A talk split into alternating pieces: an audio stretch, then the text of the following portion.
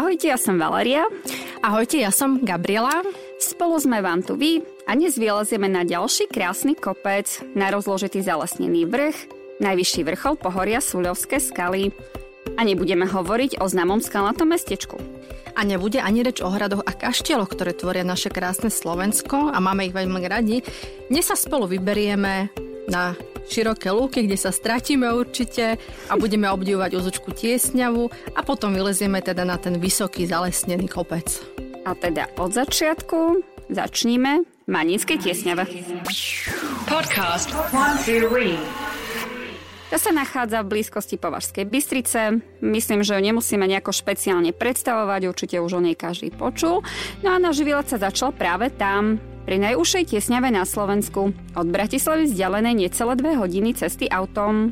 Čatal sa nám krásny jarný deň a tak sme premyšľali, že na aký najvyšší kopec by sme, sa, by sme mohli vyliesť. A teda do, rozhodli sme sa pre Veľký Manín, takže zoznámte sa, toto je Veľký Manín.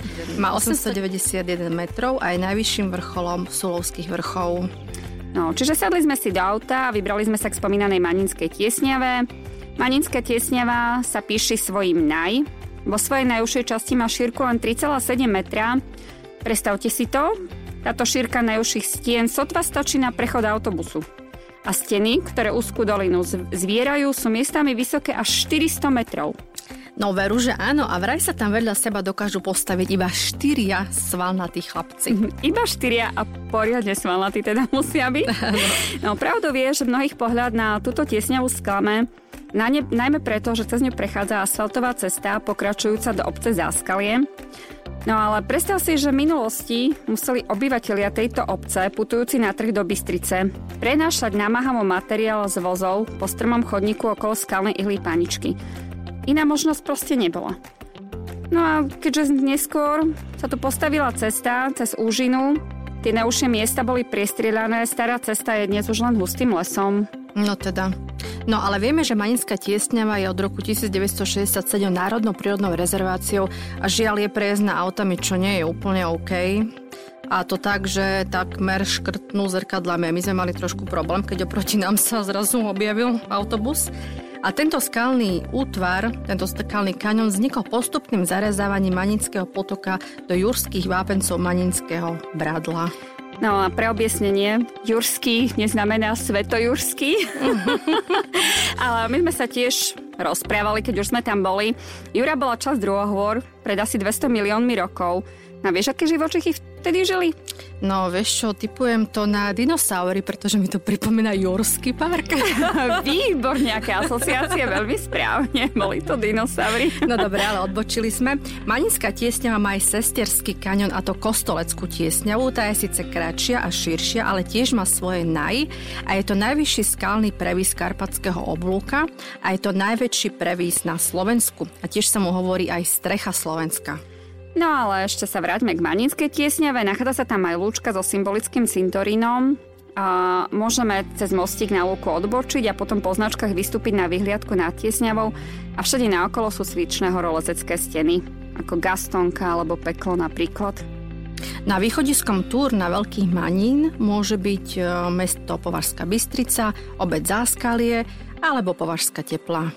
No a ak by ste sa rozhodli na výlet z Považskej teplej, tak začnete na železničnej stanici a po červeno značkovanej turistickej trase cez dedinu pre deti až k autokempingu Manín, ktorý vlastne leží priamo pod vyústením Manínskej tiesňavy.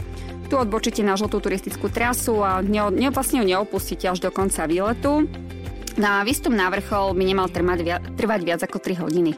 Ďalšou možnosťou je začať po Vašskej Bystrici pri cirkevnej škole a žltou značkou putovať okolo bývalej Kalvárie cez dráhy a Dúbravy až na lúky pod Manincom. Na okraji hory potom opustíte túto značku, prejdete po polnej ceste krížom cez lúky a strmo vystúpite na Maninec. No a my sme sa ale rozhodli pre výlet z Maninskej tiesňavy, tam sme zaparkovali auto, po ceste sme prešli až do obce Záskaly a tam sme sa niekde uprostred napojili na zelenú turistickú značku. Pokračovali sme smerom za dedinu až na Luky A tu sa pred nami začali objavovať stromy, prvé skaly, modrá obloha, no úplná nádhera to bola, krásne to začínalo. Áno, to také krásne, že sme sa opäť zamotali, no neviem ako to robíme, ale opäť sme stratili značku, to však nevadilo, aspoň sme si mali možnosť pozrieť z diaľky spomínanú kostoleckú tiesňavu a ten pohľad fakt stál za to, pretože z diaľky vyzerá ako nejaká jaskyňa pre obrov alebo pre tých spomínaných dinosaurov. No a potom sme tú značku našli a pokračovali do čoraz temšieho kopca. No a asi po hodine a pol sme prešli na krížovatku so žltou značkou. Tá nebola vôbec nejako značená keďže my sme vedeli, že musíme pokračovať do kopca po žltej, jednoducho sme sa po nej vybrali a dúfali sme, že dorazíme teda na vrchol a nie do Považskej Bystrice. Šli sme proste vyššie a vyššie. Áno, až sa nám podarilo dostať na veľký manin. Značka sa nám cestou niekoľkokrát stratila a zase objavila, takže sme tam vylezli vlastne náhodou. A tu vlastne pokračovala potom na neoznačený kopec, iba turisti, ktorí prichádzali alebo schádzali z hora nám prezradili, že no tak áno, idete správne, ale zjete na ten správny vrchol. Čo nás samozrejme potešilo. Avšak na vrchole nie je veľmi čo obdivovať. Cesta je tam veľmi, veľmi príjemná ale keďže je komplet zalesnený, neposkytuje výnimočné výhľady, takže sme sa pomaly vybrali nadol späť do Manickej tiesňavy.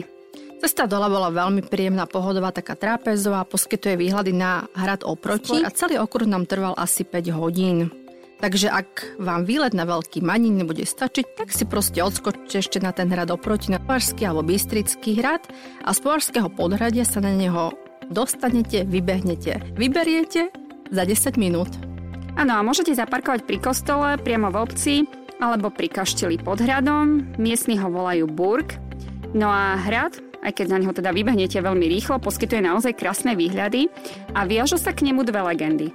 Tá prvá hovorí o krásnej Hedvige a bratoch Podmanických, ktorí na hrade vládli No a preslavili ho tak trošku neslavne, preto, pretože boli známi svojimi lúpežnými výpravami do okolia a rebelovaním voči kráľovi. Veru, že veru. Bratia Jan a Rafael Podmanický, ktorí bývali na Povožskom hrade, žili s hieralým životom, lúpili a väčšinou lúpili spolu, až sa jedného dňa rozdelili. No jeden sa vybral na Moravu, druhý do Slieska a ten, ktorý šiel do Slieska, tak po ceste v lesoch stretol sprievod polského šlachtica, ktorý sedel v koči so svojou krásnou dcerou Hedvigou. No a čo sa stalo? Jan Podmanický sa do krásnej Hedvigy zamiloval na prvý pohľad, rozohnal sprievod polského šlachtica, zviazal, hodil do potoka a krásnu Hedvigu si vzal so sebou na hrad. No a chlapec si myslel, že Hedviga sa do ňoho zamiluje, ale ona ho odmietla. No a keď sa potom jeho brat Rafael vrátil, tak mu vynadal, že čo to robí, ale zase aj keď on uvidel krásnu Hedvigu, tak čo sa zase stalo? No aj on sa zamiloval. No musela byť úžasná, naozaj, ale bratia potom sa dozvedeli, že hrad Budatín je bez pána, čiže sa vybrali na ďalšiu lúpežnú výpravu. Neviem, aká veľká láska to bola, keď Hedvigu nechali na hrade. No už tak niečo im bolo prioritnejšie, očividne, ale medzi tým, čo sa stalo, miestny sedliak vyliečil polského šlachtica, ktorý potom zverboval ďalších sedliakov, vybrali sa na hrad, Hedvigu oslobodili a hrad podpálili. No a keď sa bratia Podmanicky vrátili, uvideli horiaci hrad, Hedviga bola fuč, všetky ich zlé skutky vyšli na svetlo sveta a len kráľová milosť ich oslobodila, alebo teda zachránila. Hm, boh vie, čo by s nimi bolo ďalej. Áno, No a ďalšia povesť hovorí o inom kráľovi, o kráľovi Matejovi Korvinovi. A ten sa jedného dňa vybral na polovačku, aby ulovil zver medzi veľkým a malým manínom. Tu však na kori strihli aj medvede, čo kráľ netušil. Vybral sa kráľ za zverou, keď ho zrazu prekvapil obrovský medveď. No a ten medveď, a ten medveď teda musel byť fakt obrovský, pretože Matej volal o pomoc, no jeho družina bola ďaleko a už to fakt vyzeralo chvíľu, takže je s kráľom koniec. Ale čo tu? Čo sa nestalo, pribehol hájnik, sekerov medveďa zabil a Matej sa mu bohato odmenil a pribrahol do svojej družiny. Velice pekné. No, ale ak sa vy ešte vyberiete do tejto oblasti, tak sa môžete ísť pozrieť na ďalší hrad, ktorý sa tu nachádza, je to hrad Lednica a trošku ďalej je aj nádherný kláštor Skalka. Hrad Lednica sa nachádza nad obcov Lednica, tá je vzdialená len na skok od Puchova asi hodinu a tri od Bratislavy autom a v minulosti patril k najneprístupnejším hradom na Slovensku. Chránila ho totiž vodná priekopa, tri padacie mosty a tunel dlhý 10 metrov, vytesaný v skale, ktorým sa na hrad vchádzalo. A čo si mi to spomínala cestou do obce Lednické rovné? že je to obec s najnižšou nezamestnanosťou na Slovensku.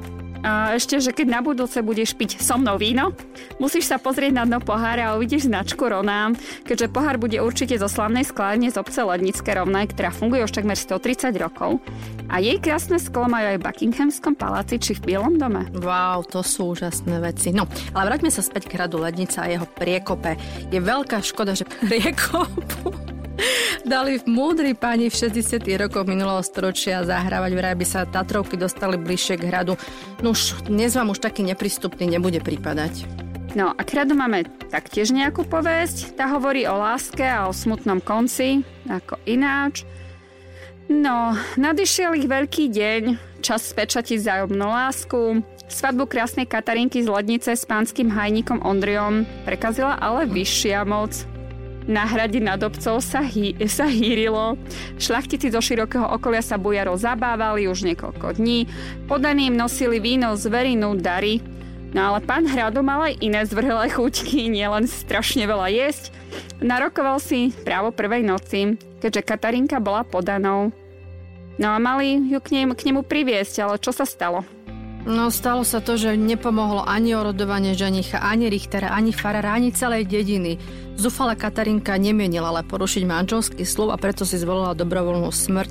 Vyskočila cez otvorené okno do priepasti pod hradom a na mieste, kde zanechalo kvapky krvi jej bezduché telo, vytriskol priezačný prameň, ktorý sa volá Katarinkin prameň. A zlé jazyky taktiež tvrdia, že dodnes po hradbách prechádza jej duch v bielých svadobných šatách hrozne smutné. Mm. Ale, tak, ale výlet to bol veľmi príjemný Áno. a preto dúfame, že nás budete počúvať aj na budúce a že nás budete sledovať aj na našich sociálnych sieťach a na našej stránke www.vantuvy.eu a že nám konečne pošlete nejaký tip. Áno, pošlite nám nejaký tip. Čakáme na to. Áno, my sa budeme naozaj tešiť. Tešíme sa na budúce. Ahojte. Ahojte.